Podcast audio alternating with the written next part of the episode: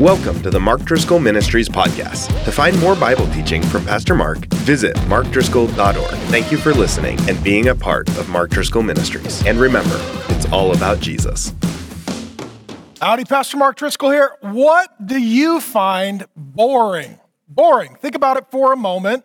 One of the most boring places I've ever been, the Department of Motor Vehicles. You get a number and you sit there and it feels like purgatory. How about returning something to a store after the holidays, you're in the long line, bored out of your mind. How about this? I don't know if you've heard about it. It's a little thing called quarantine at home. Do you find it a little bit boring? Many of us, most of us, perhaps all of us right now, what we are struggling with is just boredom. If you're not allowed to leave your house, you're not allowed to go to a movie, not allowed to go to a sporting event, there's nothing new on television. After so many weeks of that kind of limitation, it leads to a great deal of frustration. Why do I bring it up? Because I'm doing a little series to give you some good news in a season that is filled with bad news. And here is what I think I think that most people think that heaven is a lot like this season where everyone is stuck at home with nothing to do and nowhere to go and absolutely bored out of their minds. I think that's what most people's perspective of heaven is. And I want to correct that today. Uh, in his great book on heaven, Randy Alcorn quotes a science fiction writer named Isaac Asimov.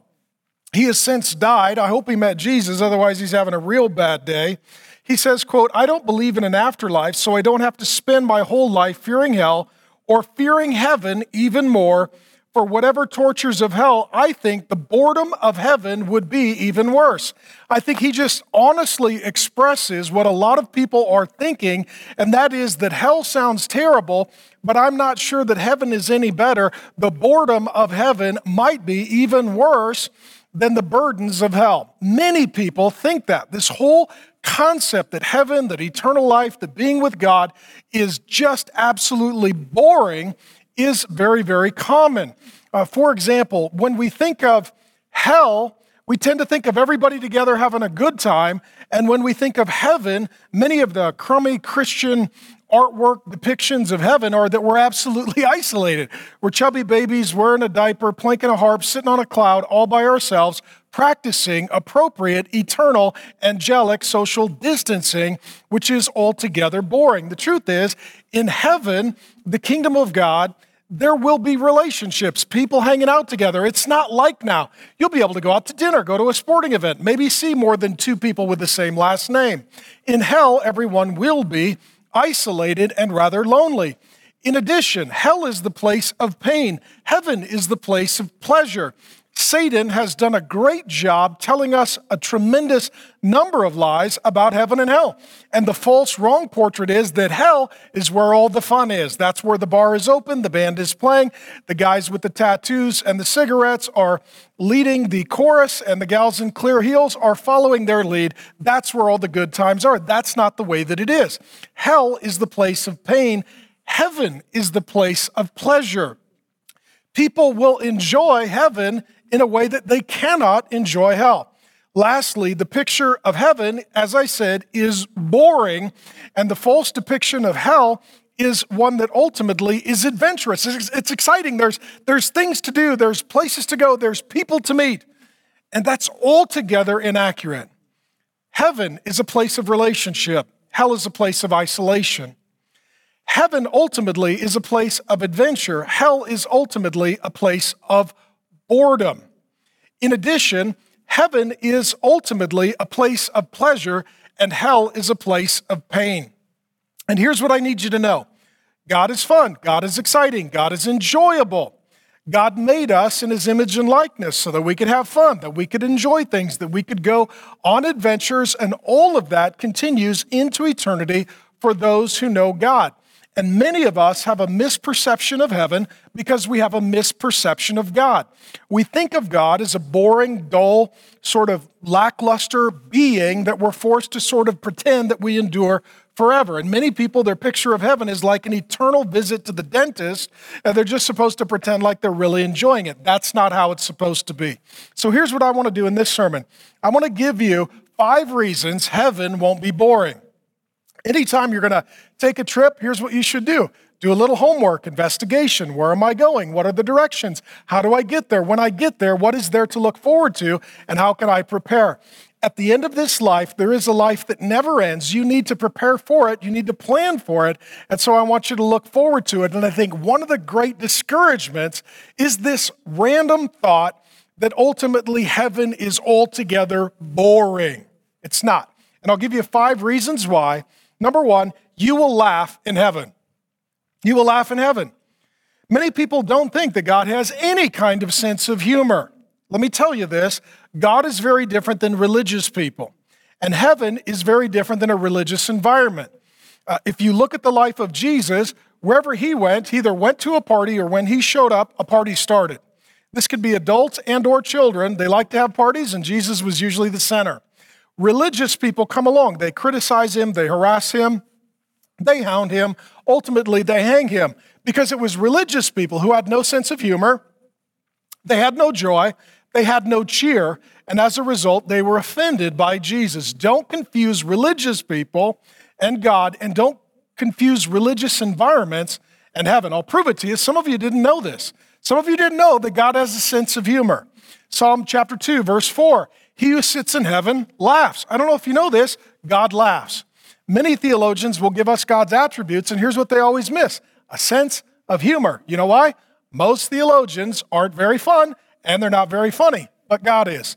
In addition, Psalm 37 13, the Lord laughs. God has a sense of humor.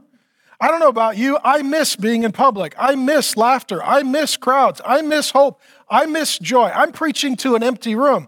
This is the time where I like to say crazy things and have people laugh, and I can't do that. You know why? This is more like hell than it is heaven. In heaven, right now, people are laughing. On earth, people are not.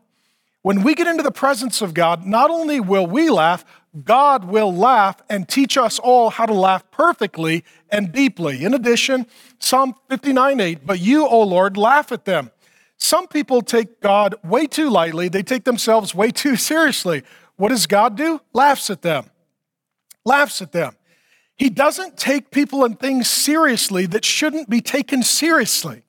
So many of us, we take God so lightly, we take ourselves so seriously that we lose any sense of comedy or also laughter and joy. And the result is that God sort of reverses the tables on us and says, You shouldn't take yourself so seriously. You should take me more seriously. I'm going to laugh at you to give you an invitation to learn to lighten up a little bit and to laugh at yourself and to enjoy the life that I have given you. Number one, God laughs and God has a sense of humor.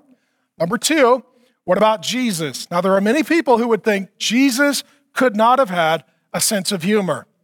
That's why many people, they struggle laughing in church. Are we allowed to laugh?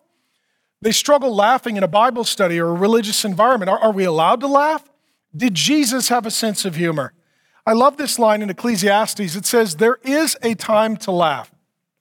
It's not always a time to laugh, but there is a time to laugh. There are times throughout the day, throughout the week, throughout the month, throughout the year, throughout the life Actually, the best thing you can do is just laugh at it. And if you don't laugh, you won't last.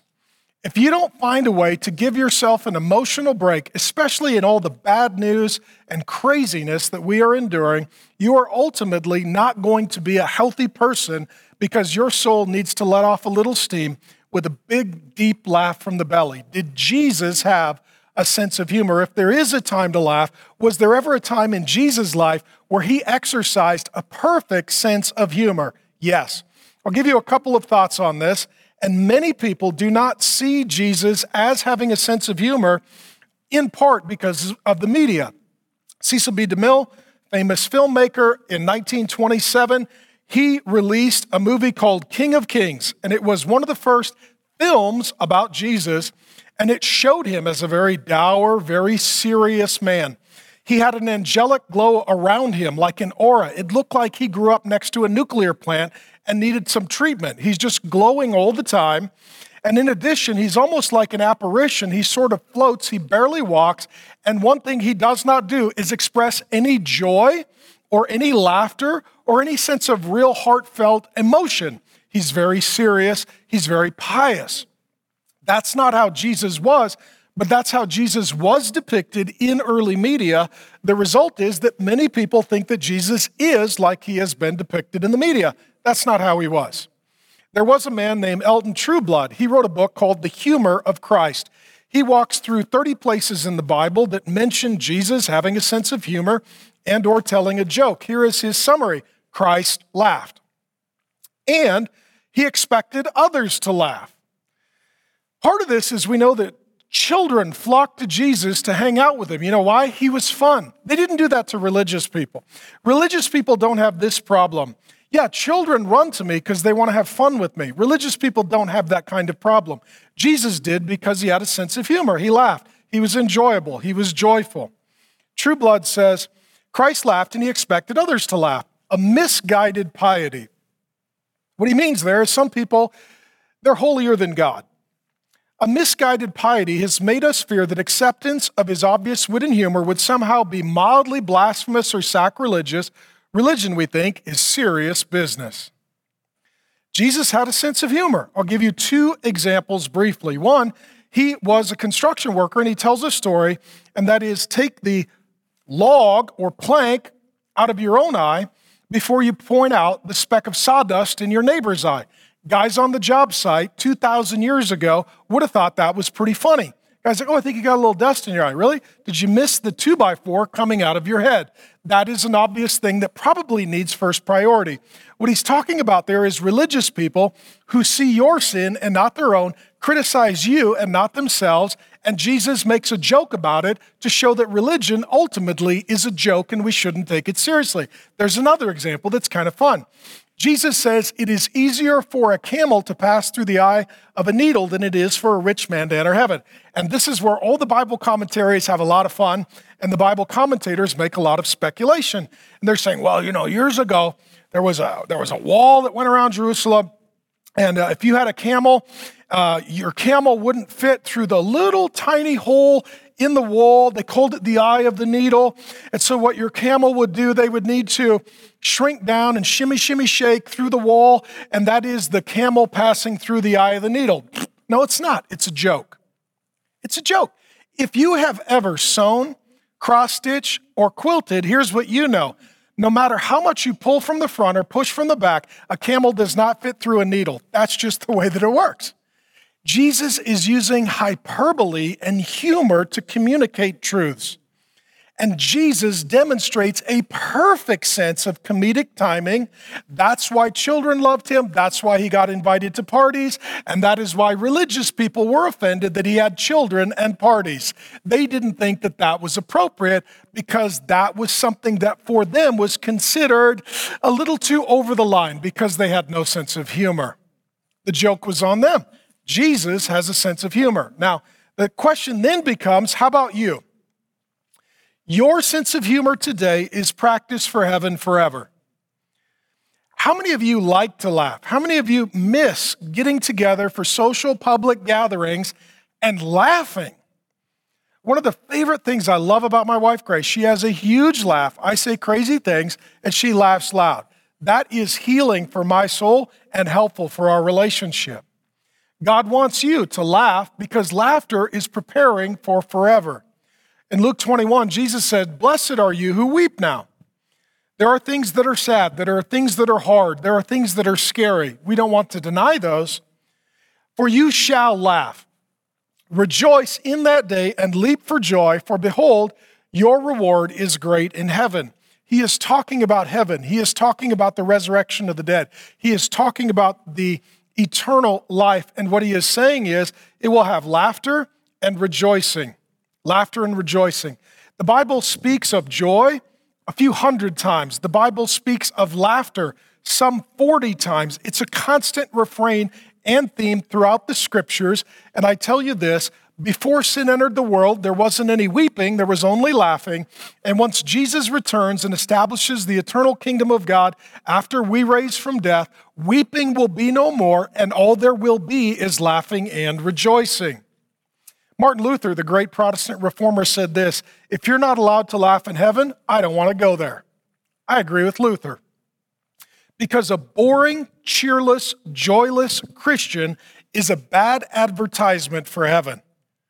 A cheerless, joyless Christian is a bad advertisement for heaven. Number two, how about this one? You will work and worship with divine beings in heaven. Revelation 4, he gets a view into the unseen realm. Heaven presently exists in an unseen spiritual realm. It will come with the Lord Jesus, and the seen and the unseen realms will be reunited, and heaven will join earth, and it will absolutely restore earth to God's original intent before sin entered the world and the curse corrupted everyone and everything that God made. All of it's going to be fixed when heaven comes to earth with King Jesus and the kingdom of God resides on the earth. That kingdom, however, that eternal heavenly home, it exists right now in the unseen realm. So what happens here is John, the author of Revelation, he gets a glimpse on the other side of the curtain to see what's going on right now in the unseen realm. He said, I looked and behold, a door standing open in heaven. So he's looking into heaven. Seated on the thrones were 24 elders clothed in white garments with golden crowns on their heads. These are human beings. Many think that these 24 would be the 12 tribes of Israel and the 12 disciples comprising this 24. We'll see when we get there. But these are human beings. They're wearing clothes, they've got crowns on their heads.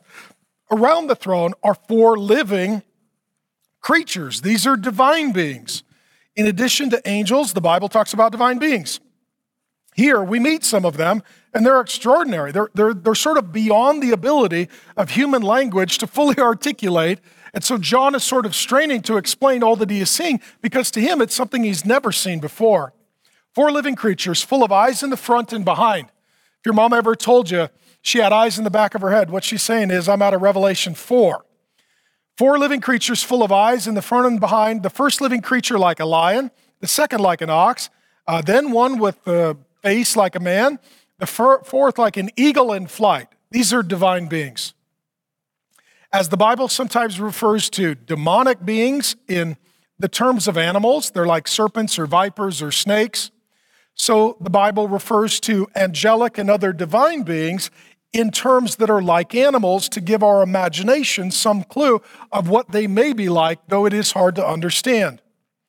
Each of them, with six wings, are full of eyes all around and within. Day and night, they never cease to say, Holy, holy is the Lord God Almighty, who was and is and is to come. Here's what I'm telling you.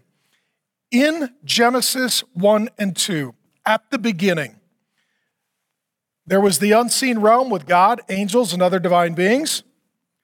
There was the physical world that we live in, the seen realm with human beings, our first parents, Adam and Eve. The connecting point between those two realms was the Garden of Eden. There, God and the angels would come to meet with human beings on the earth. This is why in Genesis 1 and 2, we see that Adam and Eve are there. We see that God is there. We see that Satan, a fallen, rebellious, divine being, is there, and they're not freaked out. Apparently, this is common for them to meet with God and divine beings in this intermediate state of Eden. And then there is also a cherubim angel that participates in removing them from the garden once they sin. But God's original intent is that his divine family and hum, human family, they would work and worship together. They would do life together. Once we sinned, we were kicked out of Eden, we were removed from that realm. That realm still exists, and it will come back with the Lord Jesus. And when it does, here's what I'm telling you where it was left off in Genesis, is where it is picked up in Revelation. Meaning, when Eden returns to earth and we have access to God and God makes his divine home on our renewed planet, you are going to get to know angels and divine beings. Just think about this. It says right here that right now, in the unseen realm, in what he calls heaven, there are human beings and divine beings. They are working together and they are worshiping together. Think about this for a moment. I believe that the planet that we live on is the Shadowlands. I believe that much of what we experience is a shadow of heaven, and much of what we long for is a shadow of heaven. Think of it for a moment. Do you have any curiosity to explore, examine created beings that are different than you that you have no experience of? Yes. Even among human beings, this is why we like to travel and meet people from other nations and cultures. I want to meet someone who's different than me and just see what they're like. There's a curiosity. Take it a step further. How many people have a fascination with alien life and life from other planets? And their speculation, their, their concern is maybe out there somewhere there's a created being that maybe is kind of like me but not like me and is different than me. I would sure love to meet them. Uh, it was even just this week. Uh, secret footage of the government of UFO sightings was released. I don't know if that was an angel, a demon, or alien life. I don't know. It could be any of those. But there is something in us that wonders what other beings are out there? How about if there's beings not just in other galaxies, but in another realm? That longing for life from other planets may actually be a longing for life from other realms. What I'm telling you is every tinfoil hat nerd who loves watching Avengers films might ultimately, really in their heart, be longing to meet an angel, a divine being from another realm. How about this one? Have you ever been to the zoo? When our kids were little, we used to take them to the zoo all the time. Why do you take kids to the zoo? So that they could see created beings that are different than them that they have never experienced before. And there's a bit of a fascination and a curiosity about that. All of this is the longing and the wonder that I believe God put in our soul so that we would get to know the entire family of God, not only God's children in the human family, but God's children in the divine family. And just ask yourself, how boring will heaven be? Number one, if you get to laugh, there's jokes, there's humor, there's comedy, there's relationships, it's fun, people are having a good time. And number two, if you get to meet angels and other divine beings, imagine meeting one of these guys wings, looks like a lion, eyes in the back of the head. I'm just telling you, this will be an interesting conversation. But you will be meeting divine beings. And I'm telling you this, this is not going to be boring. This is going to be interesting, going to be curious, going to be exciting, and it's something to look forward to. Number three, you have lots to learn, do, and explore in heaven. I think that this may be the greatest lie that Satan has told. He got kicked out of heaven, so he's sort of anti heaven. He got kicked out of heaven on earth, so he's anti heaven on earth. And I think that he has done a great PR job misrepresenting heaven. And I believe one of the greatest most powerful lies that Satan has told people is that in heaven, there's nothing to learn, there's nothing to do, and there's nowhere to go. That would equate total boredom. If there's nothing to learn, there's nowhere to go, and there's nothing to do forever. I don't know about you, that smells like quarantine to me. That doesn't smell like any good news to look forward to. I want to say this as well. Let me set this up theologically and practically. There is a difference between perfection and completion. This is going to be my thesis. Some of you have never thought of this. Some of you have, I would submit to you that the majority of Christians and Bible teachers don't understand this, misunderstand this, and as a result, misrepresent this.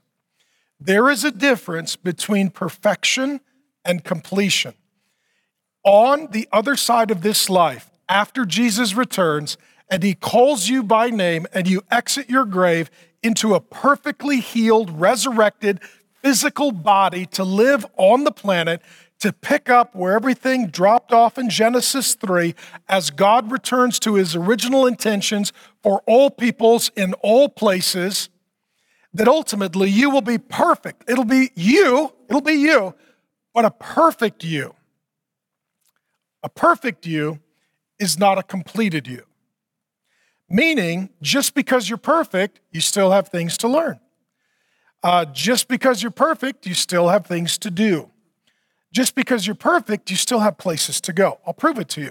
Let's start with Adam. Adam and Eve are our first parents. They lived on the earth before sin, so we could say this they were perfect. They were perfect. Okay? So here is a perfect man and I'm telling you that what you'll be like in heaven is basically like this, but even better. Genesis 1, God said to them, Why does God say something to them? You know why? They have to learn. God wouldn't teach them if they already knew it. They have something to learn. Be fruitful, multiply. You know what that is? Something to do. That's, a, That's a command to action. And fill the earth and subdue it. You know what that is? Explore. What he's saying is, I'm going to teach you what you need to do, and the whole earth is where you need to do it. God is looking at perfect people saying, I have something you need to learn, I have something you need to do, and I have some places for you to go. Over the have dominion, that's something to do, over the fish of the sea, the birds of the heaven, over every living thing that moves on the earth. He looks at planet Earth and says, okay, here's the deal. I'm going to tell you, here's what you need to learn, job description, what you need to do. Now leave here and go explore all of my creation doing what I told you to do. That is, create culture, make culture, fill the earth, subdue it. This is where we get art, cities, civilization, culture, language, and the like. Genesis 2 15 and 16. Adam is perfect. The Lord God took the man, put him in the Garden of Eden to work it and to keep it, and the Lord God commanded the man. Commanding him, he has something to learn. And he puts him there to work, something to do, in a garden, somewhere to explore. Just because you're perfect doesn't mean you have nothing to learn. Just because you're perfect doesn't mean you don't have anything to do. And just because you're perfect doesn't mean you don't have anywhere to go. Hear me in this. Because here's the point though you're perfect, you're not God. Only God has nothing to learn. Even a perfect you always has something to learn because you will never come to the point like God where you are all knowing or what the theologians call omniscient. For those of you who love to learn, for those of you who love to study, for those of you who love to find out new facts and untangle new problems, heaven is for you. There's always something to learn. For those of you that are active, you can't just sit there. This sitting at home is driving you crazy and you want to get out and do things. Heaven is for you. It's a place where you get to go do things. In addition, for those of you that are struggling because you can't go anywhere, Heaven's not like that. There are places to explore, not just on this planet. I believe in our full resurrected, glorified, perfected state that human work and potential will continue being unleashed in a capacity that is nearly unlimited. That means that people will explore the depth of the ocean. They will go across all of the new earth. They will explore other galaxies. There will be constant exploration, constant learning, and constant culture making and city building. It's not going to be boring. Second case study, let's look at Jesus. Jesus Christ was and is perfect. He's perfect. Yet, this will shock you, Jesus had things to learn, things to do, and places to explore. Jesus is fully God, fully man, he retained all of his divine attributes, all powerful, all knowing, all present, while on the earth, but he chose not to avail himself to the continual use of them. Think of it in this way. Let's say I want to fire a bow and arrow. I can do that by looking at the target, or I can blindfold myself. If I blindfold myself and pull the bow, I still have sight. I'm just choosing not to use it. Jesus had the divine attributes and chose oftentimes not to use them. Why would he do that?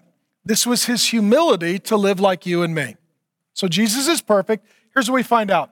The child, that is Jesus, Luke 2:40, grew. You know what that is? Learning.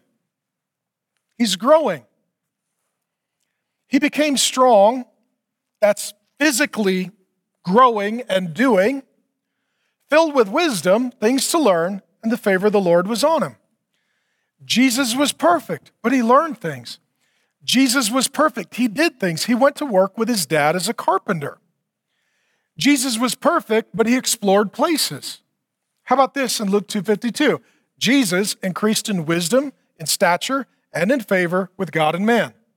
He was perfect, but he was learning. He was perfect, but he was doing. He was perfect, but he was exploring.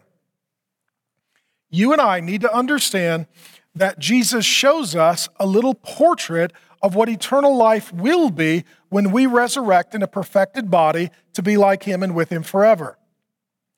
If Jesus had things to learn, if Jesus had things to do, if Jesus had places to go, and he was perfect, you and I will have things to learn, things to do, and places to go. This is so important. I believe this is one of the great lies that Satan tells that robs heaven of any of its interest. I love to learn. I'm going to learn in heaven. I love to get stuff done. We're going to get stuff done in heaven. I like to explore. We're going to go explore in heaven. I like getting on airplanes. I like jumping in my Jeep and going off roading. All of that will be possible in the new heavens and the new earth. Lastly, in this section, you will be perfect. Next slide, please. You will be perfect and you will learn, do, and explore forever. I want you to see heaven as a place of learning. I want you to see it a place of doing. I want you to see it as a place of exploring that is unlimited and never ends. Because again, you're not going to be God. You won't know everything, you won't have done everything, and you will not exist everywhere. Here's what it says in Revelation 5, and the context here is heaven, the eternal life, the resurrection of the dead, the kingdom of God. You have made them, the people of God, a kingdom and priests to our God, and they shall reign on the earth. They shall reign on the earth. What that means is, ultimately, I wrote a few things down here. We do not learn, grow, and mature because we are fallen, but because we are human. In addition, a perfect being is still not God. In addition, there is a big difference between learning through experience and sinning. This is the difference, and what I'm saying is very controversial, but hear me in this. There is a difference between moral perfection and total perfection. I'll give you an example. I believe when the Bible speaks of perfection, it's talking about moral perfection, no sin.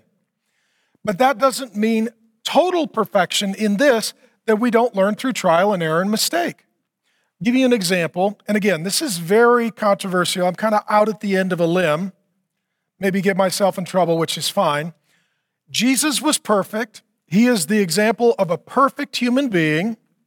While on the earth, though he was perfect, he learned through trial and error.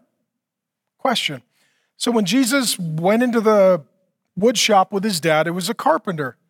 Do you think day one he just started hammering nails and drilled everyone in the exact place, never hit his thumb, never made the nail crooked? He learned by doing it. It says that Jesus grew in wisdom, stature, and favor with men and God. What that means is, like every kid, he learned how to write the alphabet. What that means is he learned how to read and write. It means if you put him on a bike, he wouldn't automatically win the Le Mans. He had to figure out how to ride it. In the same way, in heaven, if I give you a tuba, you won't just play it, you know, like Louis Armstrong. If I just give you a baseball, you're not going to throw a cutter like Derek Jeter.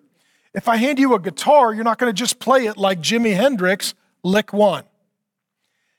You'll be morally perfect, but you're still going to have to learn stuff. There's going to be trial and error and figuring it out and exploring. Let me just make this really practical. Parents who don't understand this, they discipline their children for being human, not just for being sinful. If you've got a kid who they're carrying their dish to the sink and they got little hands and they're wobbly and they drop their plate and it breaks, that's not a sin. That's learning how to carry a plate. A sin would be throwing a fit and maybe throwing the plate. My point is this moral perfection does not necessarily require total perfection where everything you do is always perfect the first time and there's nothing to learn and there's no way to grow and there's no way to expand and everything is boring because everything you do is godlike round one. I don't think that's the way it is. I believe that just as a father allows the children to try things, to experiment, to learn, to figure it out as they go, as long as it's not morally sinful, so God our Father allows us, even in eternity, that opportunity to learn and to grow and to explore and to expand. Because how many of you, the joy is in the struggle, it's the figuring it out. You've got a problem. Let's say it's a math equation. If you're a mathematician or you're tinkering on a car and you're a person, you know, who's sort of a gearhead or you're building a building and you're trying to figure out how to get the cuts right to make the room straight, as you're figuring those things out, it's the struggle and the figuring it out that's part of the enjoyment. It's part of the excitement. It's part of the process. And if heaven is, there's none of that. There's no real growth. There's no real achievement. There's no real figuring it out. And you know what? Quite frankly, that would be very boring. I believe with all my heart that, like Adam, had to figure it out. You and I, even though perfect, are going to have to figure it out. For those of you who think in heaven, I'll know everything, I don't need to study, I don't think that's true. For those of you who think in heaven, everything's done, I got nothing to do. Well, you're going to rule over a kingdom and you're going to expand the kingdom of God across the entire planet and then into the cosmos to extend the rule and reign of Jesus Christ into every inch of his creation. That's not going to be boring. You're going to have things to do and you're going to have places to explore. Here's what I am firmly convinced of I believe that the more faithful you are in this life, the more opportunities you will have to exercise dominion to learn, to do, and to grow in the next life. I think it's in Luke 19. Jesus tells a parable and he gives a bunch of people talents, money, investments, opportunity. And then he comes back, the person who gives them these gifts does, and ultimately he asks, Okay, what did you do with what I gave you? Wrote it down here. Um, some people, they got a fivefold return on investment. He says, Great, you will rule over five cities. And the parables are all little stories that teach big truths about the kingdom of God in heaven. If you're faithful in this life, you'll rule five cities. For those who got a tenfold return on investment, he says, You're going to rule 10 cities. What that means is if you're faithful in this life, part of your rewards in the eternal life will be the ability to use your God given gifts to do things that you find very interesting, very curious, very exciting, and to do those in greater magnitude and degree, learning, doing, and exploring without the limits and the resistance of the curse. This is going to be amazing. Nobody's going to be bored. It does mean that for some of you, you're going to get a new job. In heaven, we're not going to need firefighters because the fire is all going to be contained in hell. We're not going to need medics because nobody's going to get sick. Uh, we're, we're not going to need soldiers because there isn't going to be any war. So for some of you, just let, just let you know, in eternity, you're going to get a, you're going to get a job change. For some of you, your jobs will continue. Maybe you're an artist, maybe you're a builder, maybe you're an architect. Those aren't sinful, and we could still use those as we expand the kingdom of God from the prototype of the New Jerusalem to create other cities across God's planet and throughout God's creation. Many of the things that you're doing that you enjoy, you'll still be doing them. Some of you, your hobbies will now become your full vocation. You like to cook? You're going to be cooking for people. You like to paint? You're going to be making art. You like to sing? You're going to be performing. All of what we consider as the best parts of life on earth will continue. Randy Alcorn, in his book Heaven, even makes this curious statement that I'm not sure about, but it'll be interesting to see. He even thinks that it's possible that the good work Ephesians 2 says that God has prepared in advance for us good works to do. If we're doing those good works that God prepared for us to do, but we don't finish them and we die, here's what he says it might even be possible in the kingdom to pick where we left off and to finish the things we started in earth. My wife said, Awesome, then my house will be clean. All that to say, on the other side, you're not going to be bored. And, and this great demonic deception that there's nothing to learn, there's nothing to do, and there's nowhere to go is not true. The world that God made and got interrupted in Genesis 3 with sin will be remade, and the story will go back to where God began and the original decree that was given to Adam and Eve to be fruitful, multiply, fill the earth, and subdue it, and create culture that will continue with you and me in the kingdom of God forever. I'm telling you that we pick off in eternity where Genesis 2 leaves off and God doesn't abandon his original design plan for humanity, we return to it. I got two more points. I got to hustle. You will be with God in heaven. How could heaven possibly be boring if you're with God?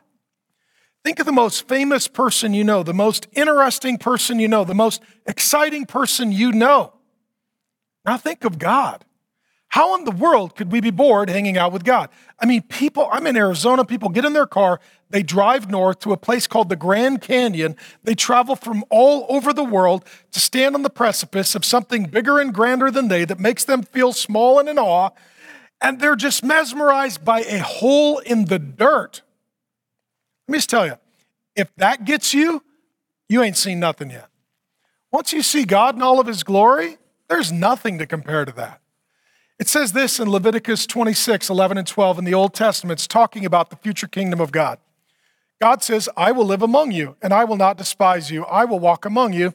I'll be your God, you'll be my people. Adam and Eve walked with God in a garden. And then we ran away from God, and God comes to walk with us. And eternity is God walking with us. This is amazing. During this uh, self quarantine, stay at home and watch Netflix um, kind of season that is, I think, an internship for hell and definitely not a foreshadowing of heaven, one of my favorite things to do is go for a walk with my wife, Grace. One of the things we do, uh, we kind of made a little 30 day covenant. How can we love each other, serve each other, bless each other, unburden each other, build our relationship? One of our things was pretty much every day we need to hold hands and go for a walk so that we could talk and visit and debrief the day. What he's saying here is this God wants to be with you, and in heaven, he wants to go for walks with you. How could that possibly be boring? How about this one? Ezekiel 37 27. I will make my home among them, I will be their God, and they will be my people. The concept here is like a father who has a house and he really loves his kids and he spends a lot of time with his kids. How many kids, if they have a dad who absolutely loves them, enjoys them, and blesses them, and dad says, you know what, I want to come home and spend time with the family, the kids all feel blessed by that. God is a father, we are his kids, he wants to be with his kids.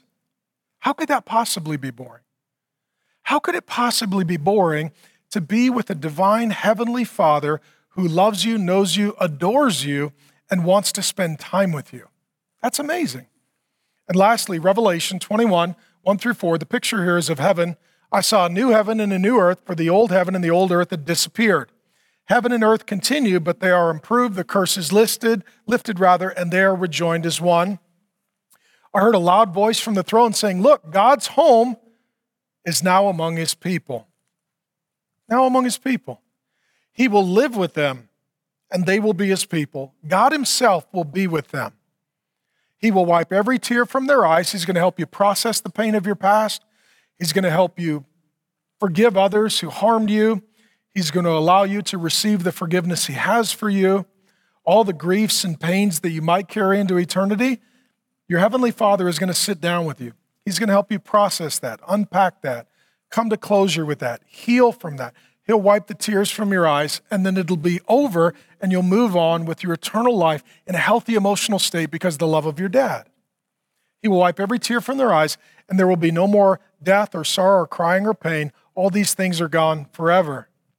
What? No pandemics? What? No body count? What? No vaccination rushes?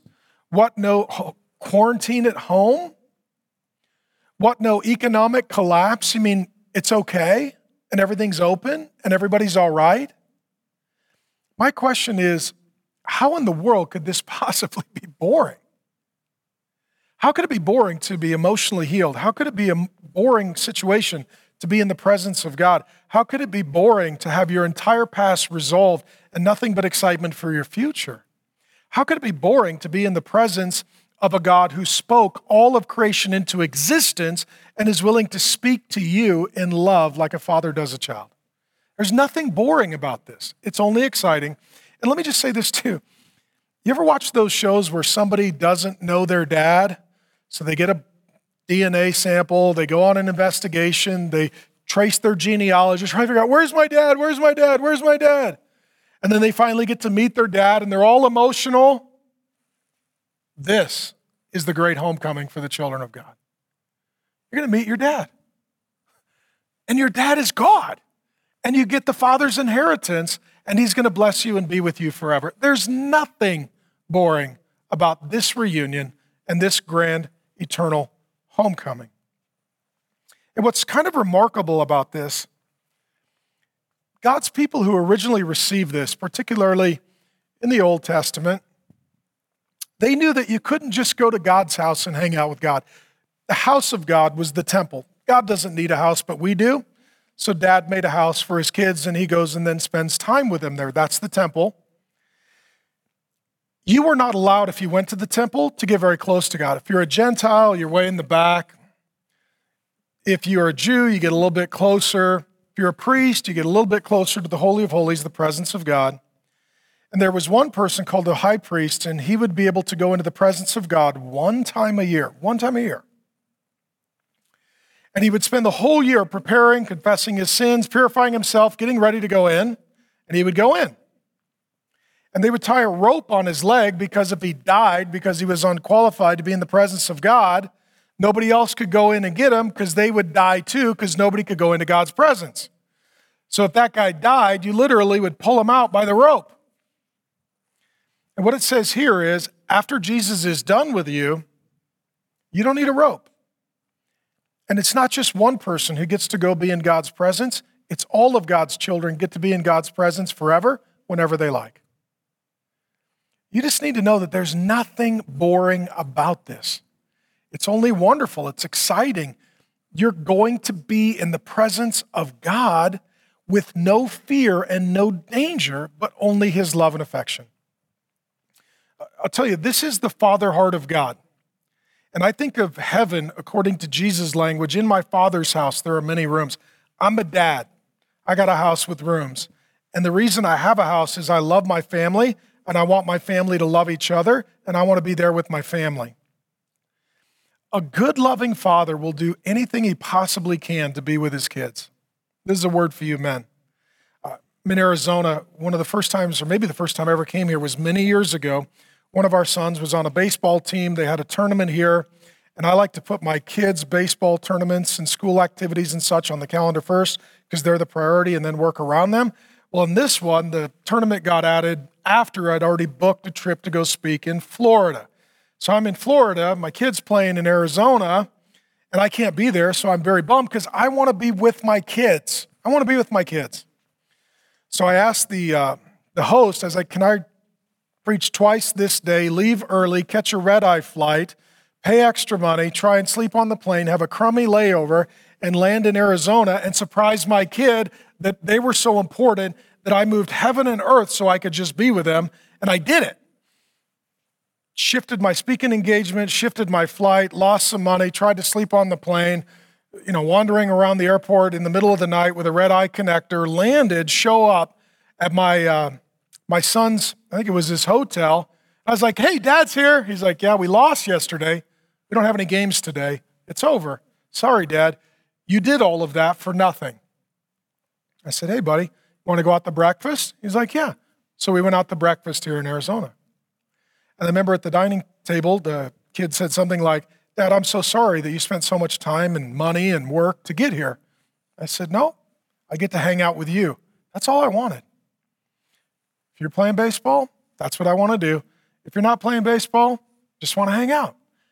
The father heart of God is that he loves you as one of his kids. He's willing to move heaven and earth, and it's not an inconvenience, it's a joy.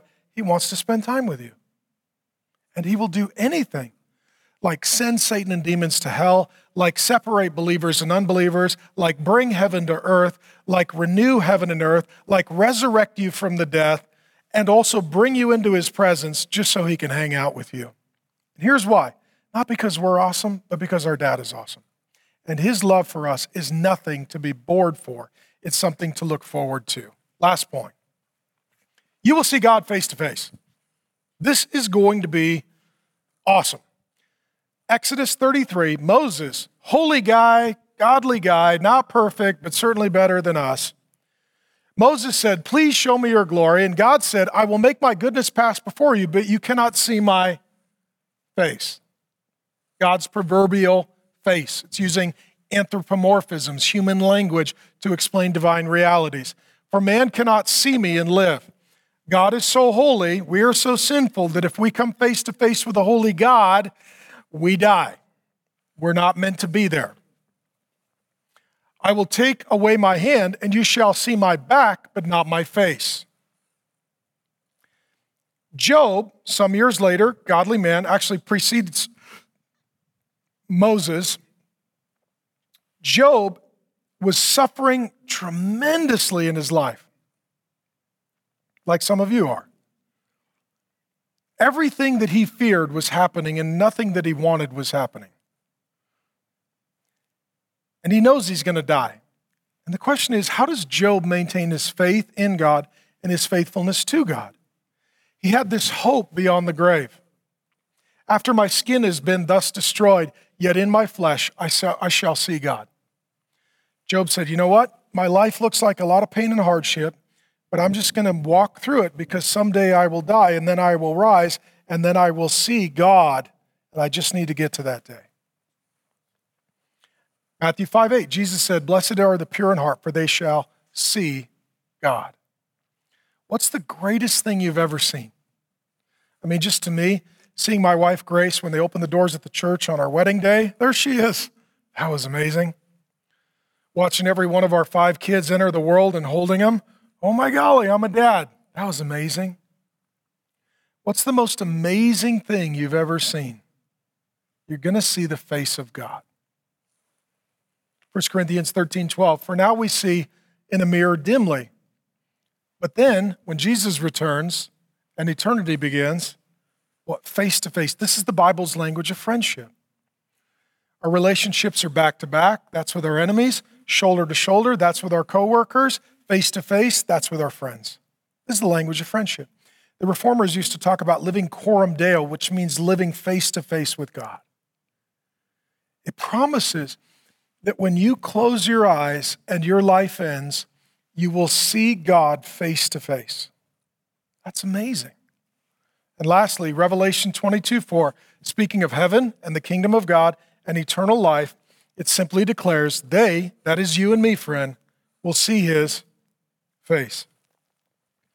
Let me close with some analogies. I believe we live in the shadowlands, and, and, and I believe ultimately that Everybody who laughs ultimately is longing for heaven. Everyone who works and worships, whether it's sports, food, sex, money, or power, they're ultimately looking for heaven.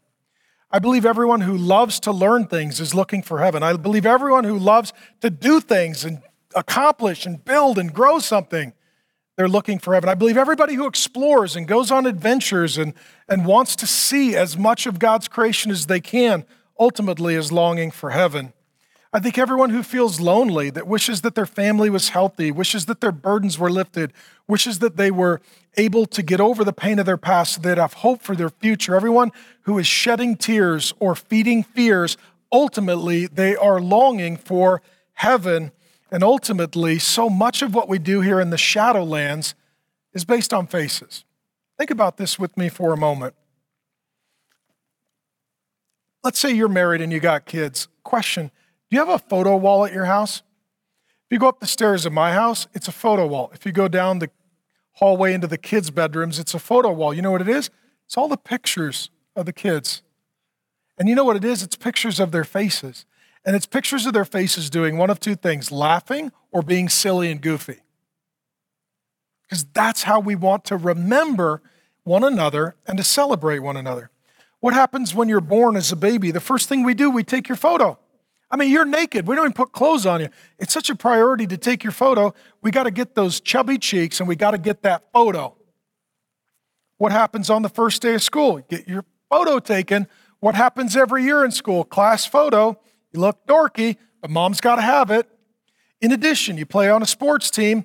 As a kid, what do we do? Photo time. You're going to get two photos group photo individual photo because we need to see your face. We need to see everybody's face.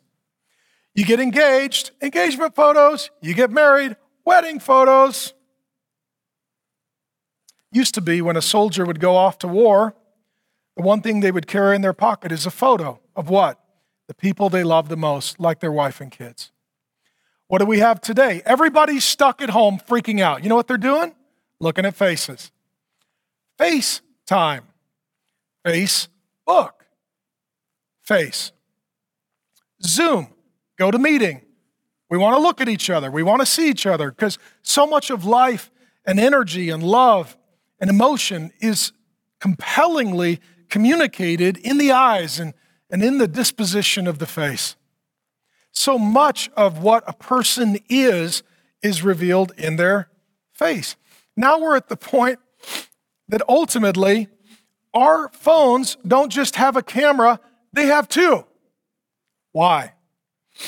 Because we want to see your face and you want to see our face. ultimately there is some deep longing within the human soul that wants to be face to face. Imagine, imagine, imagine what it will be like to see God face to face. Here's what I want you to know there's only one way to heaven, and his name is Jesus. That ultimately your life will come to an end. And if you belong to the Lord Jesus, then your greatest life will begin. That ultimately sin has infected and affected this world. It has corrupted everyone and everything. Ultimately, God saw this, and in loving compassion, He got off of His throne. His name is Jesus. He entered into human history. He set aside all of His rights, and He just came to identify with you, to love you, to serve you, to save you, to forgive you. That ultimately He died that you might live, that He was condemned that you might be forgiven. And three days later, He rose from death to show you what your future is if you trust in Him and follow Him and that is that one day you will defeat death, that one day you will be perfect, that one day you will join him in the kingdom of God that never ends. And it's not just an ethereal spiritual existence somewhere off in the cosmos, it's on this earth, in this body, following this plan for all eternity with great joy. You're going to laugh. You're going to learn. You're going to pursue your dreams. You are going to explore creation you are going to enjoy God's presence. You are going to meet departed saints, believers, and also angels and other divine beings. And God is going to hang out with you like a dad who sits on the couch with his kids. And whenever you want it, you can go see the face of God. I want you to be there. How do you get there? You need to ask Jesus to forgive you of your sin and to be your Savior. And if in this moment you would simply say, Jesus, I am a sinner and I ask you to be my Savior, you would receive him as your Savior, Savior, and then for the rest of your life, it's following him as Lord all the way into eternity, where you will be walking with him together forever as friends. Father God, thanks for an opportunity to teach for everyone who makes this decision, the most important decision they will ever make and that is whether or not they receive the Lord Jesus as Savior and Lord. God, I pray that we would not get so distracted by this life that we would neglect eternal life, that we would not be so consumed with all that we have to learn and do right now, that we would forget to learn about what you have done to save us from sin. God, thank you that yours is a father's heart. Thank you that heaven is the father's house. Thank you that you want to be with your kids and bless them and God is one of your kids, I just want to say thank you. We don't deserve any of this, but we rejoice in all of it. And Lord Jesus, I pray that you would send the Holy Spirit to cast out any misunderstanding that heaven is going to be a boring place.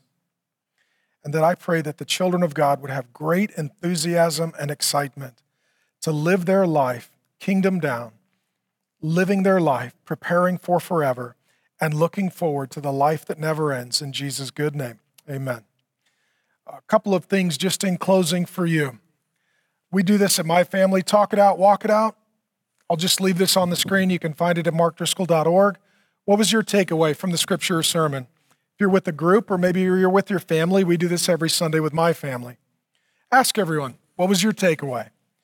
What are you surprised about heaven and what it will really be like? Hear what others have to say. What are you most looking forward to in heaven? See what they say. And if you got kids, this could be fun. What are you most thankful for this week? In my house, I teach the kids to pray thankful prayers, and then they can make their requests. But first, I want them to be thankful for the things that God's already done. That's the talk it out. Walk it out. Who can you be praying for to meet Jesus and get on the guest list to heaven? You know some people that don't know Jesus, and if you know Jesus, you need to help them make that introduction. How would you explain heaven to a child? Some of you have kids or grandkids or nieces or nephews, how would you explain heaven to them? Number three, how would you explain heaven to a non Christian? It's important to do so.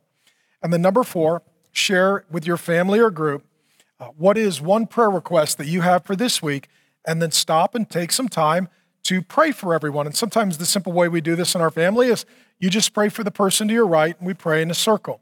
Whatever works for you, I don't want you to just hear this. I want you to talk it out and I want you to walk it out. So thanks for your time.